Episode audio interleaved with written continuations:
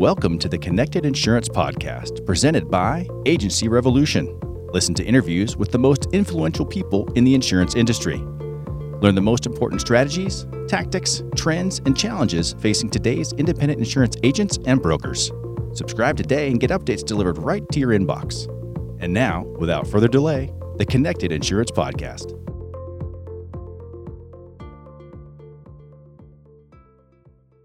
Hello, everybody. Michael Jans, and I want to welcome you to this episode of the Connected Insurance Podcast presented by Agency Revolution, creators of the most powerful marketing and communication software built specifically to meet the needs of insurance agencies and brokerages. If you believe that the relationship you have with your clients is the heart of your business, then you need to see how Agency Revolution can make those relationships stronger and longer. If you haven't done it lately, you got to see the new features. Visit agencyrevolution.com and receive a demo of their award winning software today.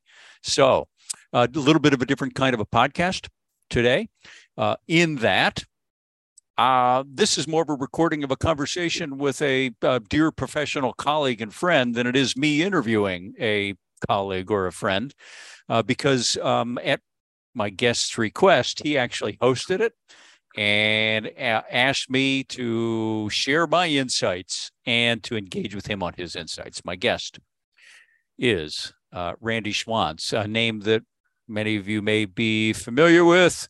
Randy is the author of at least three books on insurance sales. He is the uh, president and founder of The Wedge. Uh, he has taught thousands of agencies and agency producers. Um, his six step method for skyrocketing commercial insurance sales. So, for those of you who have a practical orientation to growth, I think you're going to love this conversation. Um, we uh, touch on a number of topics uh, talent acquisition in the modern age, um, unlocking revenue uh, potential with um, the marriage of sales and marketing, where they're operating together, um, and dominating content marketing and how to get content marketing done for you. So, without further ado, except a couple of very quick announcements. Number one, uh, as always, if this podcast has been valuable to you, if you'd be kind enough, enough to give us a five star review, I'd be super duper grateful. Number two, uh, if growth gets your uh, uh, glands flowing. Um, and it's uh, you have a serious commitment to it this year and hopefully for years to come. Uh, I have a couple of offers that I'd like to make to you, both without charge. Uh, number one, I've been hosting a series of small group Zoom executive roundtables, which I shortcut as ZERTs, uh, where we discuss the strategies, tactics, techniques um, of organic growth in an insurance agency, regardless of size. Uh, and I share uh, what's uh, what's working today in the real world of insurance marketing, or uh, if you would prefer uh, to have a private one-on-one new revenue conference, more than happy to have that conversation with you as well uh, to explore the strategies and tactics that will work best in your agency. So either one, um, if you're interested, Here's how you raise your hand. Email me at michael at michaeljans.com and I will, uh, and simply tell me what you want to do. Um, and I will get back to you with a link for either one. So, without further ado, it is my privilege to invite you to enjoy this conversation with Randy Schwantz. Hey there, everybody. Randy Schwantz here, and I'm with Michael Jans, spell it J A N S. Uh, Michael's been uh, a marketing guy forever, and that would be like centuries almost. I mean, he's got that kind of experience. well, decades. decades.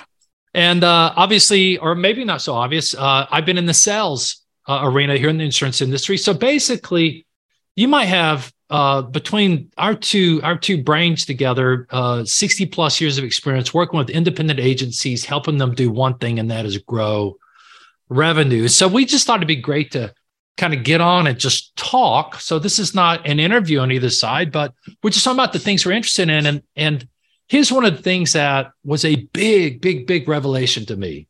And this uh, this is about five years ago. Being a sales guy, almost everything is a one to one relationship. I make one cold call, I go on one sales call, I close one deal. And I was a part of a mastermind group where all these people were like Michael, they were marketers and they were doing one to many.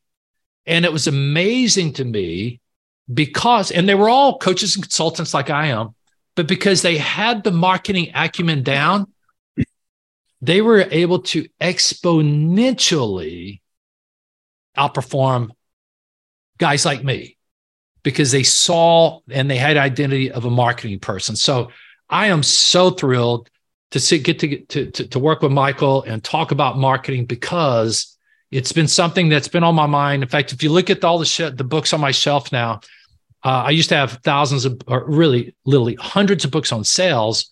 If you look at what I've been buying for the last two years, they're all marketing. So, Michael, how you doing, man? I'm doing good, and I'll I'll do a sort of point counterpoint or fill blanks. Okay, so yeah, indeed, I have been a marketing guy for well, let's say roughly 30 years. And I'll, I'll, I'll give a little bit of a background on that. Okay. I was hired long time ago to be the CEO of the PIA, the professional insurance agents on the West Coast. And, uh, you know, it's pretty much no secret. I've spoken openly about this.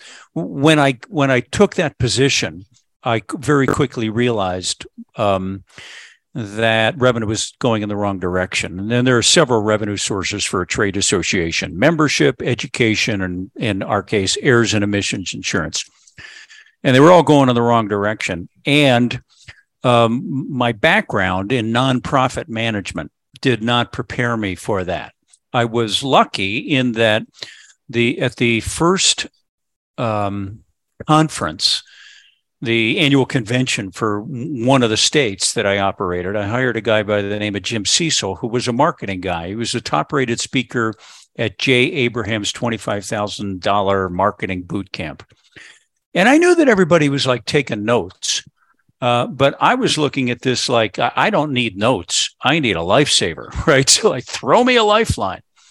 Um, and so I spoke uh, privately with Jim and um, he was my doorway into a world of direct marketing. So he took me, he mentored me, uh, and also shared with me back in the day cassette tapes and manuals from guys like Jay Abraham and Gary Halbert, and then I got introduced to Dan Kennedy, and and ultimately ended up becoming personal and private students of what who I consider to be some of the best marketers in the world. Um, and and I quickly realized, oh gosh, you know, like Randy, like you said, if you can communicate effectively and persuasively one on many, you can you know create a magnet that moves people toward you.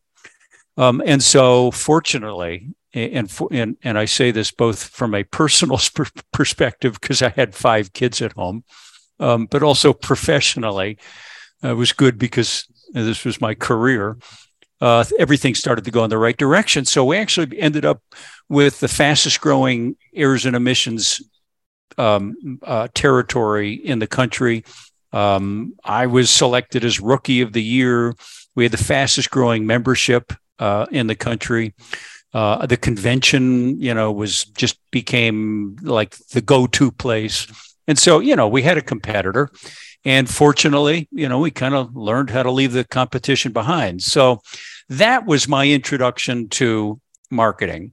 And I, I did take it seriously and invested a lot into working, you know, and really working privately with the people I thought were the best marketers in the world. Then I launched. Can I just jump in? I, I, I just want to jump in on yeah. something.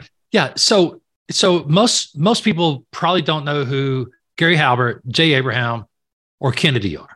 I mean, just, maybe just, not. yeah, maybe yeah. The not. average there would no be no reason for it. Or Joe Polish, who I think or, you aggregated yeah. with for a while. He was yeah. a, he was a colleague of mine. We went through a lot of this together. Yeah, I mean uh, these guys these guys are amazing with a capital M in the middle of that. So anyway, yeah. the, the, the point is you had the best mentors in the world to learn what I, you did. I did. I found yeah. out who the best of the best were. And that's, mm-hmm. and, and, I, and I also realized that um, my uh, tuition which was not cheap. It was a lot more expensive than than college tuition, right? But the the amount invested in my marketing education paid back in dividends. Um, and and I you know, and I think that's a, an, an important sort of case in point. Yeah, so I want to jump in again because here in a little while, one of the things I want you to talk about is lifetime value. Oh, and you can go, yeah, you right. can go lifetime value of knowledge that you got. You paid a lot for that, but but you probably got about a thousand to one return on the the tens of thousands of dollars you spent with with Jay and Joe and Dan and all those guys. I mean, huge return on investment. But if you don't look at what that lifetime value, what it's going to create for you, mm-hmm. it's hard to become stingy. And, oh yeah, right. Oh, because yeah. You, you, if if you're thinking, you know, gosh, I just, you know, whatever. Back in the day, I just spent five thousand dollars on a seminar or workshop or something like that. I, more than likely, by the next Tuesday or the next Friday, you're not going to get it back, right? Um, but if you apply um, and execute and do it with some skill, boom! At, at some point, you start to say, "Where can I go invest more in my own education?" Right? and uh, you know and it and it doesn't doesn't take that long. It takes some discernment to understand the difference between like who's got real substance and who's got flash in the pan. Right. There i mean understandably and now i think that's uh, i think it's a bigger problem now than it was then because of the internet right? You know it's it's um, made it really relatively easy for people to you know shout about how great they are and maybe even to you know um, uh, you know introduce something to the marketplace that's got a lot of sizzle to it. It is but there's a the flip side of that coin over it also now makes it easier for all of us and the people we're talking to and talking about to become great marketers. Because in the old day you know you had to you had to write a great piece of copy. You had to pay for either a magazine ad or you had to pay for a whole bunch of letters to go out, and it was really expensive. And so, therefore, only the people who really knew how to do it well could capitalize on it. Today, yeah.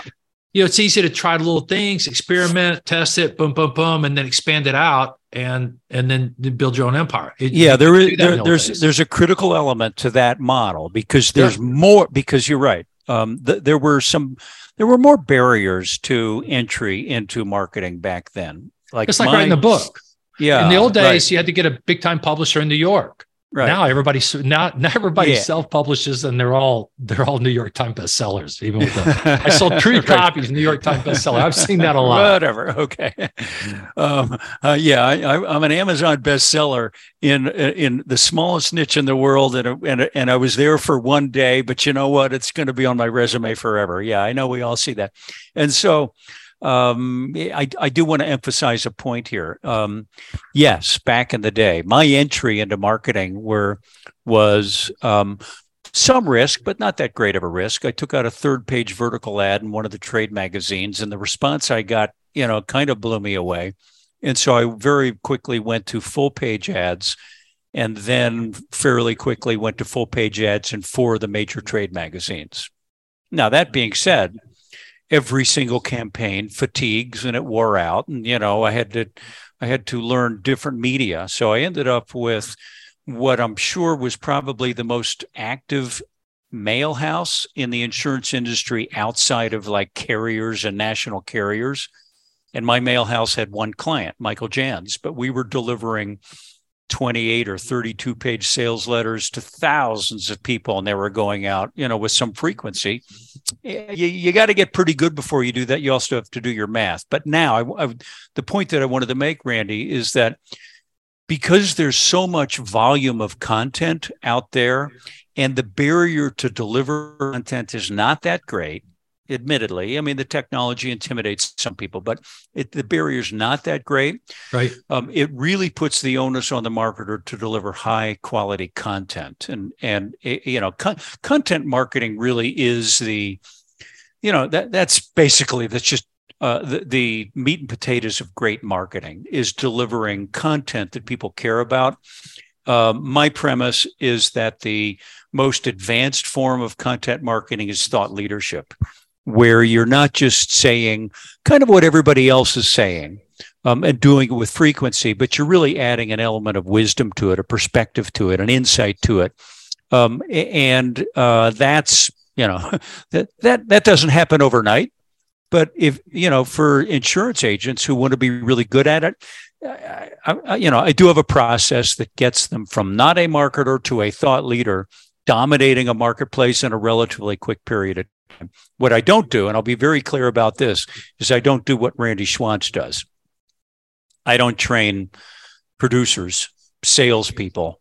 That's that's a different part of the process and a critical part of the process particularly in the you know commercial lines mid market arena. You've got to have talent. But um, the yeah I, I do think that now you know if we were going to talk about hey what's different between back then when we started and now i mean you know clearly the volume of content is much greater right i mean look you can hop on linkedin and all of a sudden you're you know you're going to see 10,000 things um, most of which are not that interesting, not that good, not that compelling. It's, I'm so proud we this, I'm so humble we this, um, I'm so me, me, me, right? Um, and so most of it's not that great. And so if you can, if if you can be the signal above the noise and deliver that with some elegance, you're in a position where you can really dominate a marketplace. Yeah, and and then the other word I just on the back of that is with consistency, right? To signal above the noise, elegance, yeah. and consistency. Because consistency it, matters. Yeah, it, it it matters a lot, and um, uh, that's good. Yeah, the, in the certainly in the middle market space, commercial insurance, a lot of people subscribe to a, a product that they can they can pull articles off and send them out. And okay. And, right. and I'm I'm not judging that one way or the other. I, it's probably doing that's better than nothing at all. But but it, it's not the same as what we're talking about today. It's not thought leadership. It's not my brain working, conceptualizing based upon my philosophy and how things ought to be and my experience and putting it out there in a way that people can be gravitated to it. It's more like just sending out news that you could clip out of a newspaper and, and go. So yeah, it's, it's a much different thing. It's it's um, it's similar to uh, the, the use of artificial intelligence. Um, you know, I've got I do have a client who said, you know what, I'm getting some blogs done with artificial intelligence, and he didn't disagree with me. He he agreed with me that it's uh, it's okay. Um, you know, so it's two stars or two and a half stars and a five star rating. Um, and I said, you know what, it's better than nothing. But mm-hmm. if you want to really dominate that marketplace, let's talk about ways we can elevate the quality of that content and add more. You know, so let's say you've got a, a 750 word blog. Let's see how much how rich how much we can infuse intelligence and wisdom and perspective into the same 150 750 words. Yeah, and it's hard work. I mean, being the author of six books, uh, of which two are pretty good. it's hard to get you you know um, we, we, Abraham Lincoln one time said, "I apologize. This is so long. If I had more time, it would have been shorter, or something right. like that." Yeah. You know, so it's uh, it's hard to do great content marketing. It's really hard.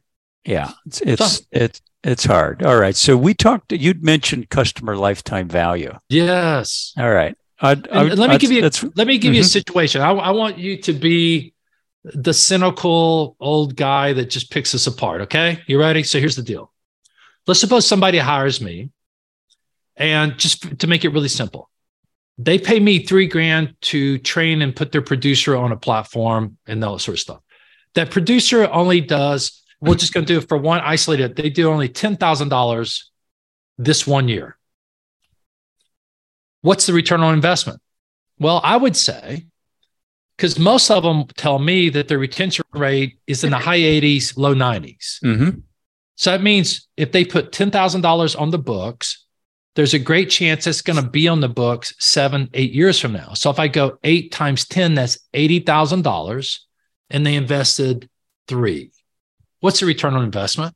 A lot better than you're going to make almost anywhere else period right period. yeah I, I think I, I think for a business person um, you know, if if we took a dollar and let's say we invested in the stock market, and it's a pretty good year, maybe we get a buck twelve, right? That's a pretty good year. But you know, of course, year. there's some there's some years you're going to get back, you know, maybe ninety eight cents, and that's not such right. a good year, right? So there's there's some of that. But um, if we were, you know, an entrepreneur or an insurerpreneur, as I like to call them, and and we put a buck into the business in sales and marketing. Done reasonably well. We're going to get multiple dollars back $2 $3 $10 depending on how you measure it over time. Mm-hmm. um, i yeah there from a marketer's point of view there are really only two numbers that matter. Um, one's customer lifetime value and shooting for maximum customer lifetime value and then the other one is uh, customer acquisition and cost of customer acquisition.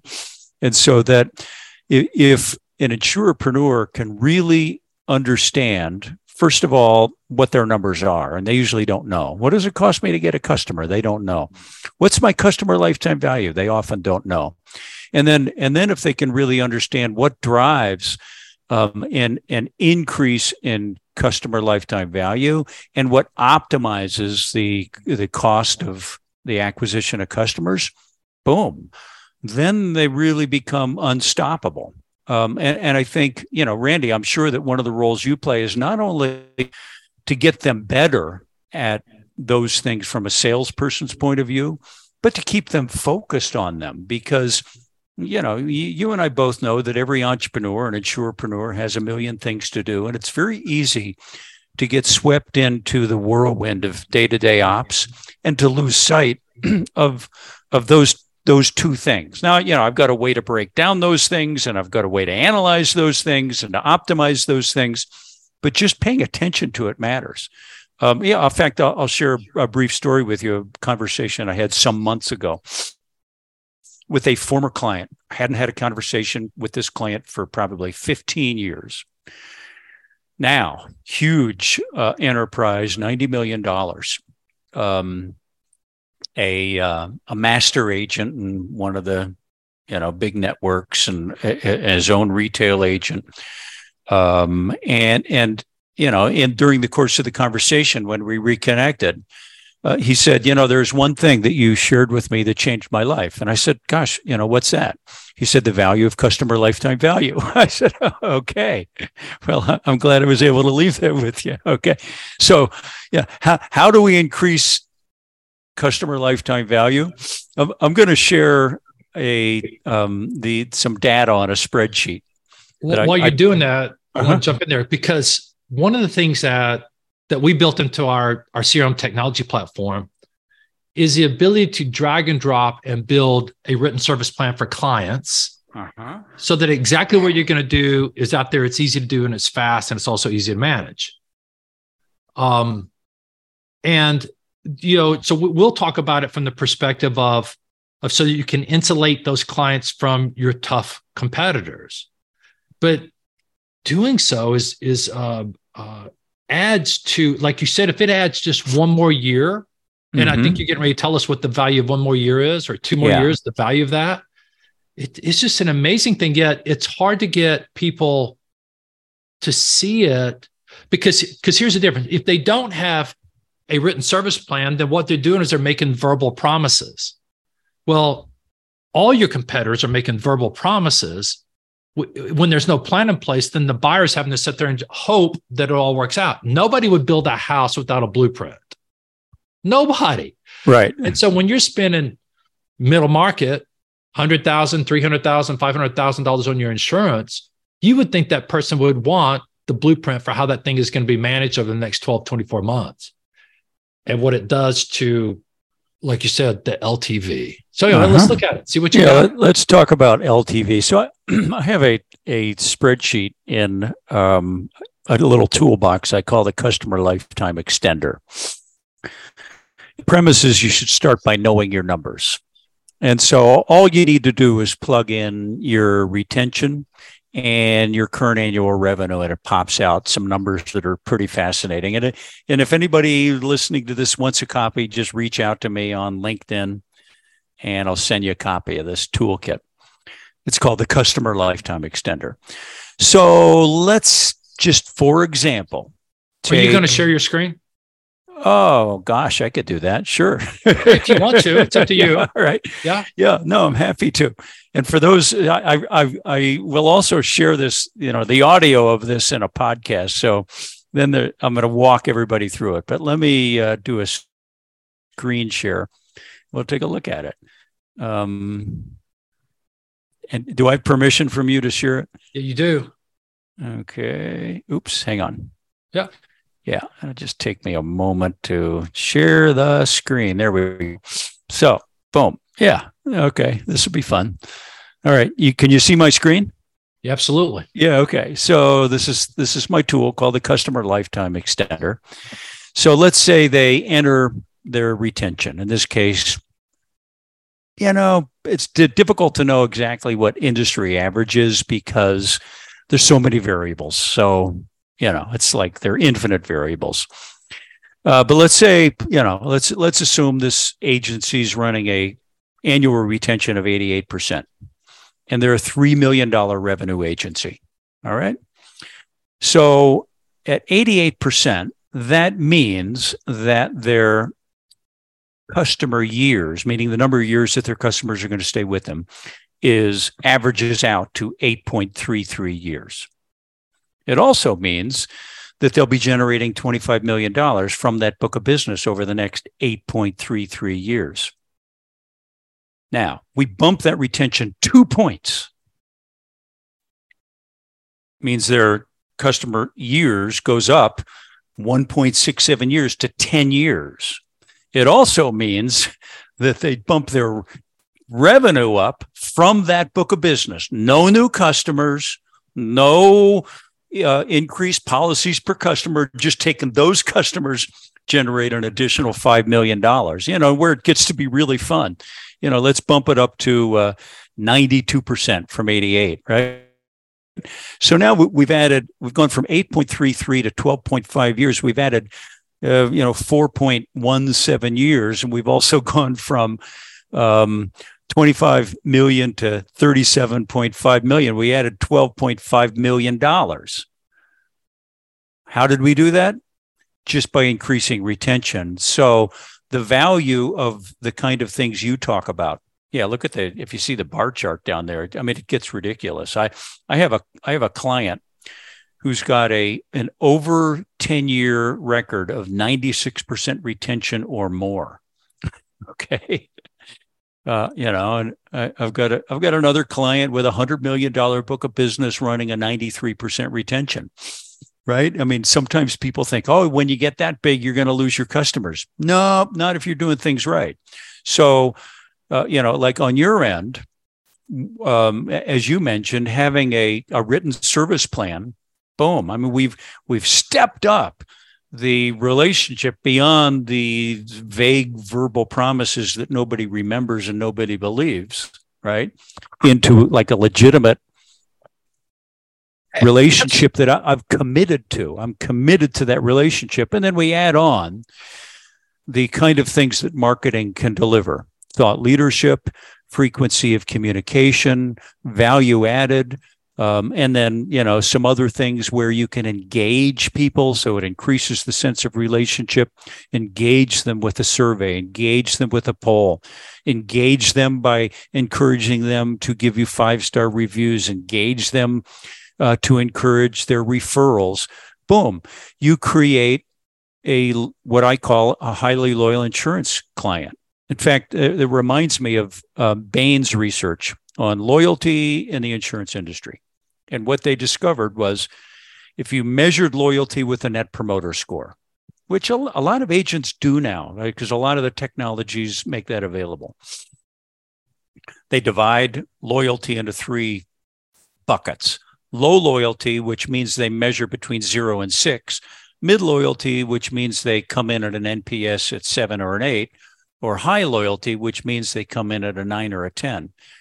What they discovered was that the highly loyal insurance client delivers three times the lifetime value of a mid loyal client and seven times You know, seven times, 700%, not 7% more or 70% more, 700% more lifetime value than the low loyalty client. Why? Highly loyal insurance clients are inclined to buy more insurance. They're inclined to retain at 97%, and they're inclined to deliver more referrals. And of course, that referral adds a snowball. So they'll generally refer like roughly one person per year every single year, right?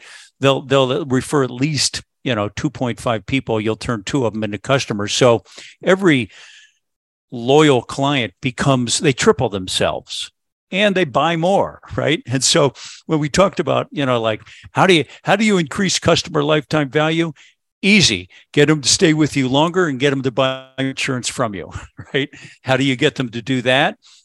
Like on your end you know the producer delivers a written service plan and then from the marketer's point of view they, they keep adding value and adding a, a, the uh, uh, increasing the strength of the emotional bond so that when other people knock on the door, they, they say, I'm already married.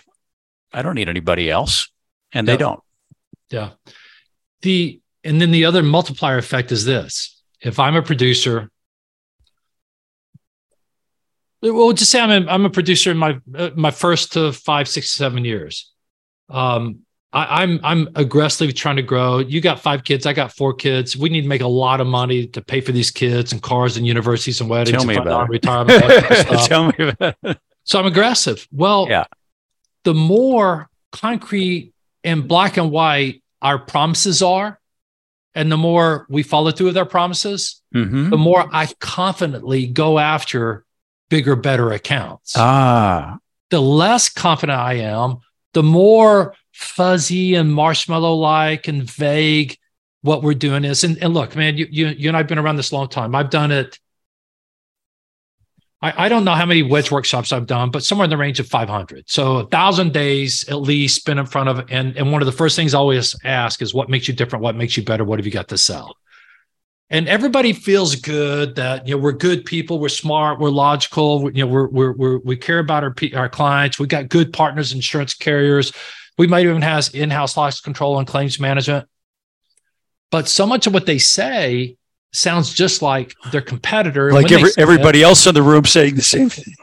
Yeah, and so yeah. when and, and everybody kind of knows it, but you want to pretend it's like like I, I, want to pretend my daddy's bigger and tougher than you, right? I want to believe that that's true, whether he is or isn't. Mm-hmm. I want to believe that family look, but then when you start to turn around, look and like yeah, by the way, my dad's more than five foot six, but you turn around and look at it for real. So he's only five foot six and weighs 112 pounds. He's not a very big guy. So then I got to make up another story about it. And that's what differentiation is like. People won't look at it honestly in almost any cases. Either, either they've been so brainwashed and indoctrinated not to see the truth or whatever. So when you got your services black and white, all stacked up and named, and you build service timeline, you can imagine what it does to the confidence of a producer to want to go make great things happen. When you don't have that, man, it's always a struggle, kicking them in the butt, and they're having to sell their personality and their charm and relationship, all fluffy stuff that when you try to grab it, it's like grabbing clouds. You talked about going after larger clients. Um, one one of the things that I've done, I, I, you know, I probably should have full disclosure to the audience and, and to you, Randy. I'm not going to do this forever, right? Oh, well, how long is forever, Michael? Yeah, well, not. You know, um, yeah. I, am I'm, I'm certainly at a point in my career where you know, um, uh, uh, other things in my life call my attention, right? You want to say my, grandchildren? My, my grandchildren. grandchildren. Yeah. You want to say, are... just say it, man. we, we know what it is. Right. Uh, you know, other people than clients over whom or with whom I think I can have a positive influence. Mm-hmm. And, and, and so um, as I've sort of reached this point in my career, I've had an opportunity to reflect back and, uh, and identify clients I've had that have 10xed, right? Um, that have that have grown their agency ten times or more, and and I've I've had them East Coast, West Coast, personal lines, commercial lines, and I've identified a number of qualities, behaviors, and characteristics that they have in common. Um, there can be outliers to this, but sure. Um, in general, one of the things that I see is that um, in in the space that they're in, uh, they do keep pursuing um, more revenue per relationship, right? Uh, and and um, that in general, you know, if we see, you know, the the size of the premium go up, that you know the delta between the service and the support that's needed, the friction that's needed to sustain that relationship, the delta just kind of gets bigger and bigger, right? And so the margins get bigger, which means that it, that's good for the agency and it's good for for the producer as well. Um, you know, again, there can be outliers on that, sure, but um, it, that that's been a fairly common while even in like in, in, personal lines, right? They don't necessarily have to go to high net worth, but you know, I've got a got a client who's you know grew from six to over a hundred million dollars in premium with what you might call a mass affluent, right? You know, sort of America's middle to upper middle class. Right. You know, has has right. a home, has two cars, has a boat, has a snowmobile, that kind of jazz, right? And so in that market, um, yeah, they're very clear on who they want and um, they they look for more revenue per relationship. And and in general, uh, I would say in both personal lines and commercial lines, um, that's a more desirable space for the independent agency channel.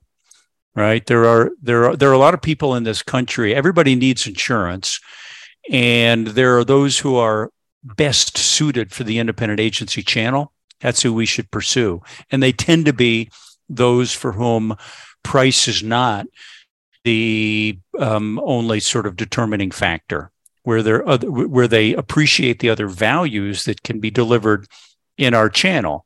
And what what can our channel deliver? It can deliver a sense of relationship that gives us confidence and a sense of expertise that gives the customer yeah, the, the trust that they're in the right place. Now, and so then the, the, the point I make, and, and, there's a big distinction between middle market commercial and personal lines and Main Street. Big, big, mm-hmm. big difference, yeah. right? In terms of mindset right. and what you're going to do and the numbers and everything. Um, when when you get into the middle market, that sense of relationship and confidence can be can be uh, deconstructed down into very black and white actionable things you do so that now I don't have to just have confidence in you and just hope and trust. I can have confidence in the deal and then it's easier to trust. And see what I just said, I think is really important. When I don't know what you're going to do, I have to trust you, the guy. When I know what you're going to do, um, now I, I, I, have a promise here, and now trusting you becomes a lot easier because now I got something to hold you accountable to. Mm-hmm. So it, it's in and and so then the you know writing bigger accounts and going after it and look there's uh, most middle market agencies and depends on what size of middle market but even when you get into the big uh, the uh, private equity houses some of them play at a big solid amazing level but the majority of it you know it's a it's an aggregate of a bunch of small agencies that are still thinking small that might have mm. some some middle market. So for, for the clients I'm talking to, I'm going, man, the fields are white with harvest. Put on your cotton picking bag and let's go take the money. Because by definition, if we want to create a definition, by definition, most of your competition is very average. Let's go rise above it and play a different game and let's go grow this thing. Let's go have some fun. You you mentioned private equity. Okay, so th- this is a this is a conversation without boundaries. So, yeah, all right, right. Um, so certainly over the last several years, we've seen private equity purchase and now own a lot of this industry. Um, I- I'm curious what your perspective is in regards to how that may impact this industry because I, I have some um, I have some concerns. I, you know, and I, I, I think they've they I think they've done some great things for some of my clients. Okay, I want to be very clear about that. I've had clients benefited tremendously uh, through you know they're purchased by a private equity or private equity backed relationship. Um, but but uh, but I've seen some um, I've seen some trends that have me somewhat concerned, and I was curious what your perspective was. Well, I mean, I you know the uh, when you when you come into uh, a rural area and you you you know you you start to develop that and you knock out a bunch of little things and you put in a Walmart and a Sam's and a Costco and all this sort of stuff. I mean, there's good and bad that happens, right? And and so it's not all good and it's not all bad, it, it, but it serves its purpose. So I I in a, in a strange way, the the the private equity has served a lot of people well, and if they organize their platforms well and they don't just look at it as a as a economic play, but they look at it as a business, it's probably really good for the industry. But those who just see it as it's just private equity, spend the money, get the return, flip it, flip it, flip it, and they don't make their mass better, mm-hmm. then then um, I'm not I'm not sure I'm I'm not sure how great it is. I'll leave it at that. Yeah, we can leave it at that. Um, yeah. well, you know, so here's one of my, and I think I think it's a tremendous opportunity, at least right now, for the agency that remains independent. Uh, because one of the things that I've seen happen with private equity purchased agencies is, uh, you know, there there are a couple of factors that get go into play immediately. One is, boom, I just got a big check. Right enough so that I never have to work again in my life. Right. Uh, and two, um, I'm going to get an earnout. My earnout is generally based on some growth in my EBITDA. Which means I've got to cut my costs, quit spending on people, quit paying bonuses, get rid of producers, quit, shut down some of the services, don't hire anybody.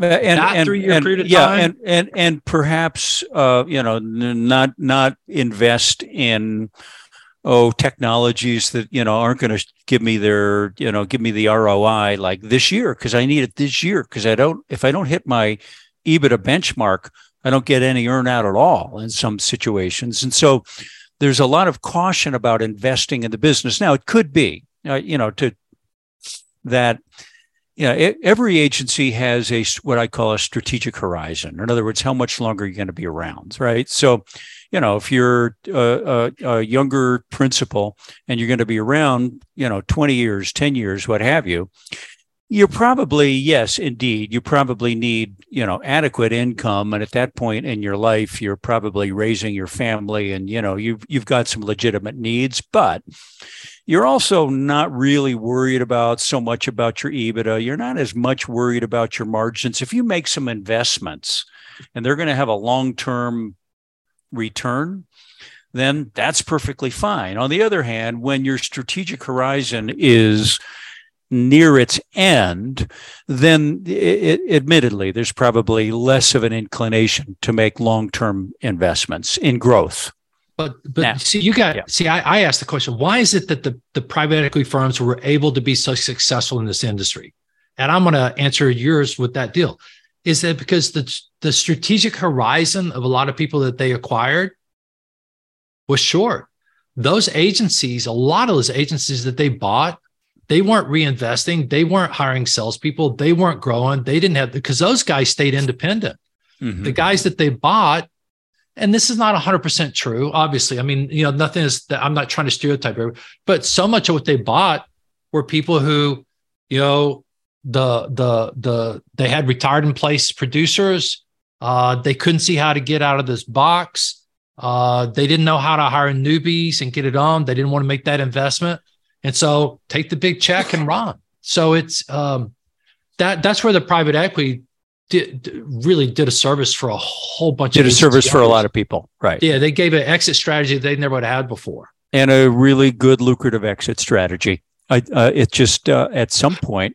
and it gets more lucrative all the time. Well, well, or not. I mean, this year's not last year, right? And so, uh, yeah, a, a, lot of my, I, I know some of them who have simply shut down acquisition altogether. So, um, you know, it, I think our acquisitions this year are going to be half or less than what they were last year, but we'll see. Cost of money is a lot more than it was a year ago. But are they still paying less on the EBIT on the the the times? Don't I mean, if, Yeah. if they get Don't- the agency they want, they're still paying for it. We'll see. Yeah. Well, we'll see. There- yeah. like I said, I, I I I know of a couple who were just like shut the door on acquisitions, and maybe because some of them have suffered negative organic growth, Well, which in some- the world that I live in is you know like that's never supposed to happen, right? I mean, you've always got to have positive organic growth. Yeah. So see, you just so you go, how could anybody suffer negative organic growth if they had if they acquired growth oriented agencies? Well, they didn't. They bought they bought the money, they bought the asset, and with it didn't come this energy that you and I are talking about. So what's beautiful about that, now you come back to being independent. This might be the best time on the planet to be an independent agency because the fields are white with harvest, just by the definition you just gave us. Mm-hmm. Um, the leadership in many of those firms is okay, but not extraordinary when it comes to growing producers and making them better and all that sort of stuff. They're trying to make operations better. But the the engine, like in any car, the engine is your producer force. And and and and they they just kind of like, well, you know, like uh, Um, yeah, well, the uh, the the business model is built on acquisition, and I think I, I think this is a time where some are having a wake up call and realizing, you know what, we also need to add organic growth because all, the the good production and the good marketing generally comes because a principal's got a fire in their belly. Bingo. Now you give that you give that principal a, a really big check and you know um, earn out of a few years where they're going to be gone. The, the fire in the belly, you know, Yeah, it can be put not- out. not burning Sure. quite so hot, right? I got two marketing questions for you. Are You ready? Yeah, sure. Here's my two marketing questions. Uh huh. Number one, can we use marketing? I, I don't, I hardly see any, I see brand marketing being done, but I don't see lead generation marketing being done in the middle market world where because of the marketing, we're getting prospects to raise their hand and go, How do I get to talk to you? Right. So direct response, get people to raise their hand, set appointments, lead generation marketing, middle market, number one. Number two, almost everybody that I talk to suffers from well, how do you find good producers? Code word, how do we find talented people that we could and should hire? Not retreads, people who can't sell, guys who can't fill out an application. How do we how do we find talented people? So can marketing work to help us generate leads in the middle market arena? And does marketing work to help us go find producer talent? So the answer is yes and yes, and and I'll put it in some perspective. The answer is absolutely yes and absolutely yes. Okay, to both of those questions. All right. So um, here's one of the challenges that I have confronted over the last few years. Okay. Um, I had, yeah, I, people may or may not know that roughly five, five and a half years ago, I sold Agency Revolution, which I started, oh, 12, 13, 14 years ago. One of the early insurtechs. And, uh, and then since then, really focused on facilitating my mastermind group and enjoying my life in the desert, right? Gives me an opportunity to have, you know, contemplative thoughts about things, including about this industry. And uh, he, here's here's the challenge. When I first started teaching marketing to independent agents, um, nobody had marketers. Uh, nobody really was doing much marketing, and so I was really teaching a lot of them how to do it. Um, more and more over time, particularly as my clients became bigger clients, and I realized, you know, first of all, my principals have such a full plate. And secondly, um, more are hiring marketers.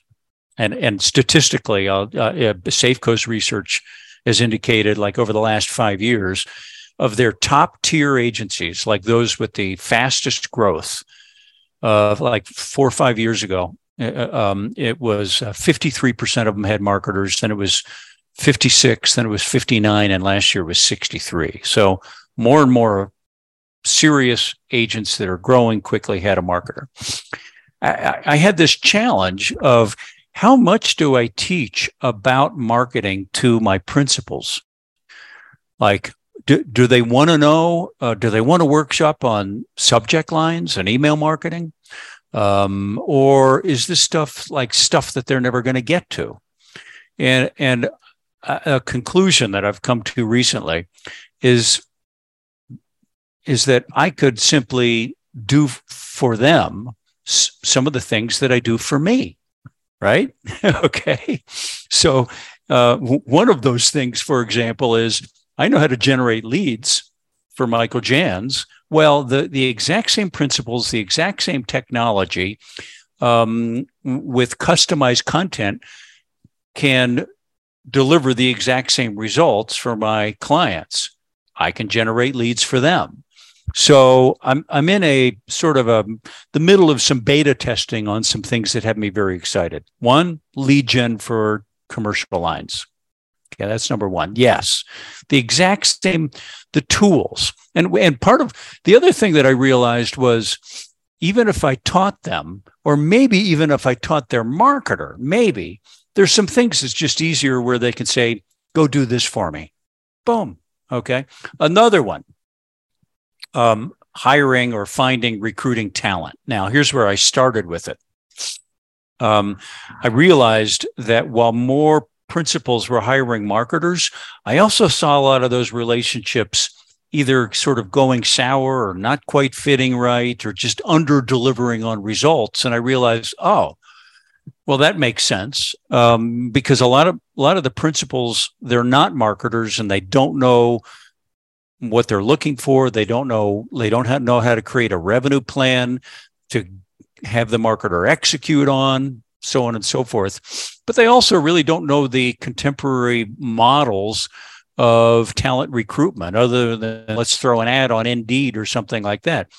So I've started uh, hiring uh, uh, and recruiting marketers for independent agents that want one.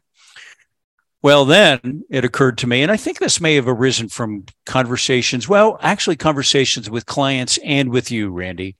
The exact same thing should be done for producers. Uh, eh, you know, I, yes, I do believe that marketing is a breakthrough for independent agents. I also think think that quality producers who are who have quality training is another revenue breakthrough for independent agents. Um, and uh, I would love to uh uh, uh, uh, uh, be cracking the code on using the exact same technology, using good quality marketing to deliver. And so instead of getting on Michael's calendar, let's get on the calendar of an independent insurance agency who wants somebody who's capable of helping them grow. So the answer is yes to that too. Yeah. And so as you talk about that, and I think about that, most, you know, m- marketing, you know, say you had a database of a thousand people, you don't expect a thousand people to buy from you when you send out an email. Right. You expect some to raise their hand and mm-hmm. others you have to continue to nurture. And mm-hmm. then some will raise their hand and others you continue to nurture. If you look at the recruitment of talented producers, and we it's suppose we wanted to, to navigator lincoln navigator whatever it is and we we pulled off uh 2500 what we think are the right people you know and then now we're kind of starting to market to them that sort of stuff. Right. They're in different phases of their life aren't they? They're in different phases of trying to get a bonus. They're in different phases of how's it going with their boss right now? They're in different phases of things with their spouse having a job or having a mm-hmm. baby. Mm-hmm. so so when you think about marketing to producer and talent i think you ought to be thinking about that with the content marketing where it's a it's a 36 month you know, it's like I'm gonna get what I get now, but but it's a, but it, but it's a long term marketing thing. You get those guys in your database and you're marketing them the same way as you would a prospect on commercial insurance or a prospect on whatever. I don't see anybody doing that. And so to help them set up those kinds of systems, because they're going to be needing to hire it depends on which agency. Uh, one producer a year, three producers a year. You're building up that talent pool. You're marketing those guys. That's where we we got to change their thinking about that, and then also make it easy for them. And I think that's where you come in as you have a way to make it easy for them, and together we change their thinking. Right on. Yeah. I, I, think we can do that. Absolutely, no question about that. Uh, the the other thing I'm excited about, uh, again, I realize that I can teach content creation, but at the end of the day, and at the end of the week, and at the end of the month, most principals are going to look back and say it didn't get done. Right. And and if it did, uh, you know, maybe they, you know, it's average, which isn't good enough. Right? right. So if we can keep kicking up the quality of content, start moving it up that thought leadership ladder, um, that can be a breakthrough. So, the other thing I'm excited about and that I'm currently doing with clients right now, creating content for their blogs, video scripts, podcast uh, outlines, um, LinkedIn posts, and other social media posts. Uh, yeah, yeah, just getting it getting it done and getting it out there instead of thinking about it all year long and being frustrated. Yeah, I had a guy ask me the other day. He said, um, he said he, he showed me some stat that somebody produced that when in a selling environment, when you when you follow up with a video, the video, hey Michael, you know, I appreciate the blah blah blah, the, you know that those kind of videos. Yeah, right. And so just being a goofball, after he sent me that, I go, well, I've never done that, and then I, I made a little video and sent it to him just to just to be weird. Well, after I did that, uh, and it was it was fun doing it. Being weird was easy, but but I sitting there going, you know, to to deliver a quality video to a prospect about something is not easy. It's easy to deliver a bad video. It's easy to deliver bad content. It's easy to write bad poems. It's easy to write a bad book. It's hard to write a good one. So when you go back to that, the content and the training around what what goes into that, is enormous. And to just to ponytail off that, so I, I did this thing in our technology. We break it down. You know, I mean, the, the people we're attracting are people that want to hire and develop new producers as well as make their better producers better. You hire a newbie, they can't work red hot introductions. They they got to go take a cold base of two, 300 prospects that have no clue who they are. And they got to position themselves as problem solvers and try to set appointments to make a living.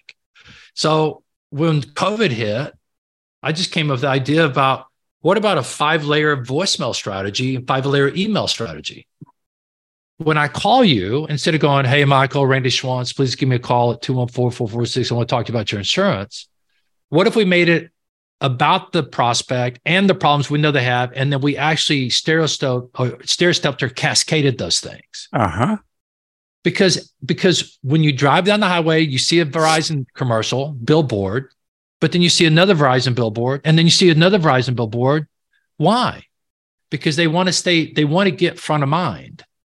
Well, how do we get newbies be able to create solid content in the form of email and what I call voicemail marketing, where they're positioning themselves to the buyer as a problem solver and where they go from totally unknown to known within 21 to 30 days. And that is, and so the, the feedback, I put that on LinkedIn and then I get, well, I think I'm an old school guy. I think we ought to get out and knock on more doors. Yeah, you're an old school guy, but old school to me just means let's work hard. And then I get another guy, yeah, but you better have a good message. Damn right, you better have a good message. You better have a really good message. And that takes thought, not just blue. But when you do, now it goes back to the way you built your career strong, powerful messages, strong headlines that get stuff open, strong first sentence that gets people captured. And now all of a sudden they're embedded in your world. And that's how you made a lot of your living. Is that a fair statement? That's a pretty fair statement. Yeah. So now can you imagine teaching newbies who are who are dependent on I've got to set appointments I don't know what to say or how to say, and I have no system by will to do that and create any sort of visibility with this prospect that I'm I'm like dead to. I'm they could care less about me. I mean, we're we're seeing some awesome results doing that. Outstanding. Awesome Outstanding. In spite of the old school thinking. It's pretty yeah. cool. Yeah. Well, um, sales and marketing. I don't think, um, yeah, it, yeah, we can't have one without the other. It should always be in the same sentence. Yeah. But we we also have to agree. A lot of times marketers off doing this kind of brand marketing, you know, creating a brochure, putting a logo on it, and talking about d- doing the we stuff. Aren't we great? We've been around a long time. That's not really marketing. Now, marketing is getting inside of people's heads, stirring their emotions, and causing them to take some sort of action. Whether they whether they click to have an appointment, or whether they go on your your your website and they look you up, uh, consume some content, consume some content, but this move them emotionally. And um, so when you start to combine that kind of marketing with with really good sales, blow it up. Boom. Boom. All right. okay. Well, Randy, um, it, the world has changed in that in in some areas clearly, um, and the internet is responsible for a lot of the change. It's made um, it's made uh, consumers expect more, which is probably a good thing for our industry, right? Because we, you know, the the old school historical way is sell a policy and then come back looking for the renewal, you know, 10 or 11 months later. That's no good. And so, and so the, um, you know, the consumer having been trained by other industries who were just, you know, faster, more innovative than the insurance industry, they learned that they can be in what really feels like a relationship with a company that they, you know, don't maybe, you know, they don't shake hands with anybody maybe ever, right? Amazon, Amazon is a pretty good example of that. It it can make granular recommendations to me on the next book that I read with a level of sophistication and knowledge of what's available way beyond what my old independent bookseller used to be able to say, right? Um, and, uh, and, and so consumer expectations are, have changed, but also the technologies that are available today can make it easy for the independent agency to be in relationship with the marketplace and to do it in a manner that they can earn the trust of that marketplace. They can serve it with integrity. They can um, earn its loyalty. Um, and they can do it so much faster than they used to be able to do before. Um, admittedly, there are a million choices. There's new technologies every day. It can be intimidating.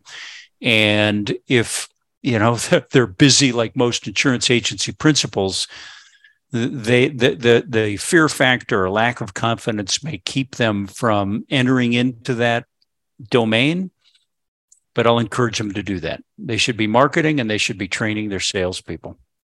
Yeah, and so so and I want to ask you a question. So the, the, historically, marketing in the insurance business has been mostly because you look at every commercial, Progressive, Geico, uh, Liberty Mutual, The Hartford, mm-hmm. Good Hands people. Almost all marketing for I say almost, but but most of the marketing for in the insurance industry has been around personal lines and small commercial. Yeah. So now it's it's an opportunity for the the front leaders mm-hmm. to now start to think about how to bring marketing to this middle marketplace.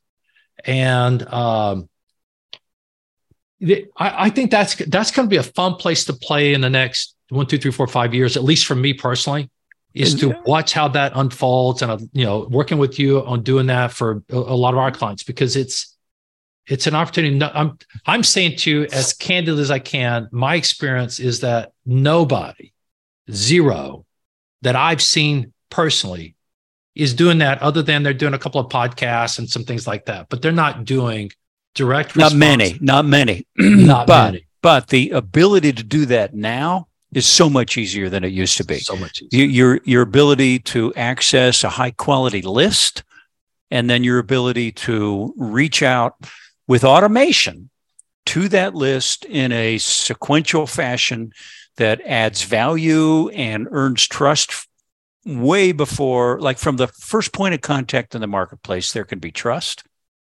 way before it's time for them to pick up the phone or hop on your website and, and reach out to you. Yeah. Can you imagine how much easier that'd make for professional producers?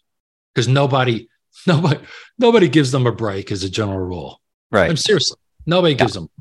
Yeah, yeah. I, I, oh, yeah. For the for the producer, like you know, the, the, one of the ways I put this is the the difference between somebody wanting a quote and somebody wanting you is night and day. Right. Because they can get a quote any day of the week, and what are they looking for? They're looking for the cheapest price. But if a producer is positioned as a problem solver, as an expert, and as somebody with integrity, boom. Who do I want? I want that guy on my side.